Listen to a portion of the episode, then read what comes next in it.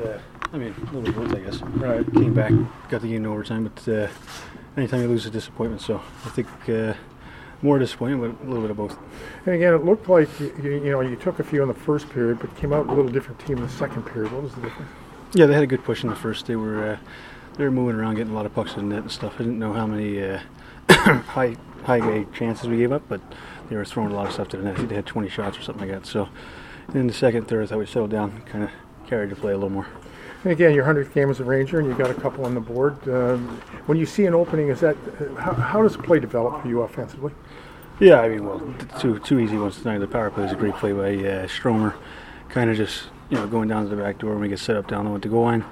The other one, Bucci made a great play. Uh, you know, Pepe almost scored, and the puck just sat there. So, just trying to pick and choose spots to jump in. Fortunately, tonight they were, uh, you know, two of the right ones. Good, thanks. Thanks. There's been a lot of talk recently about finding a way to come out of the gates with that desperation. What do you think needs to happen for for that to actually take place?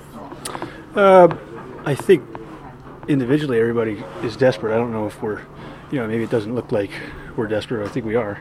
You know, at least uh, that's what I would assume. And every, you know, I can't speak for everyone, but that's the way I would think about it. I think just, you know, the other teams have had good pushes early and kind of.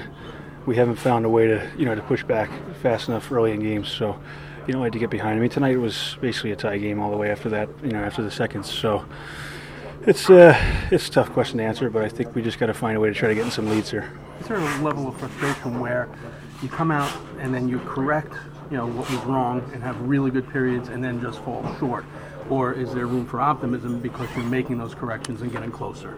Yeah, I think well. You know, when you make corrections, too sometimes too late, right? And uh, so we need to play sixty minutes. I think that's the biggest thing for us. I'm sure Quinny's saying the same thing. So if we could put sixty minutes together, I think we're confident that we could, you know, start to win games. But without sixty minutes in this league, it's going to be a tough time. I think everybody says it. You've probably heard it a million times. So it's uh, it's tough to win when you don't play full sixty. Thanks. Thanks, Tony. Thanks.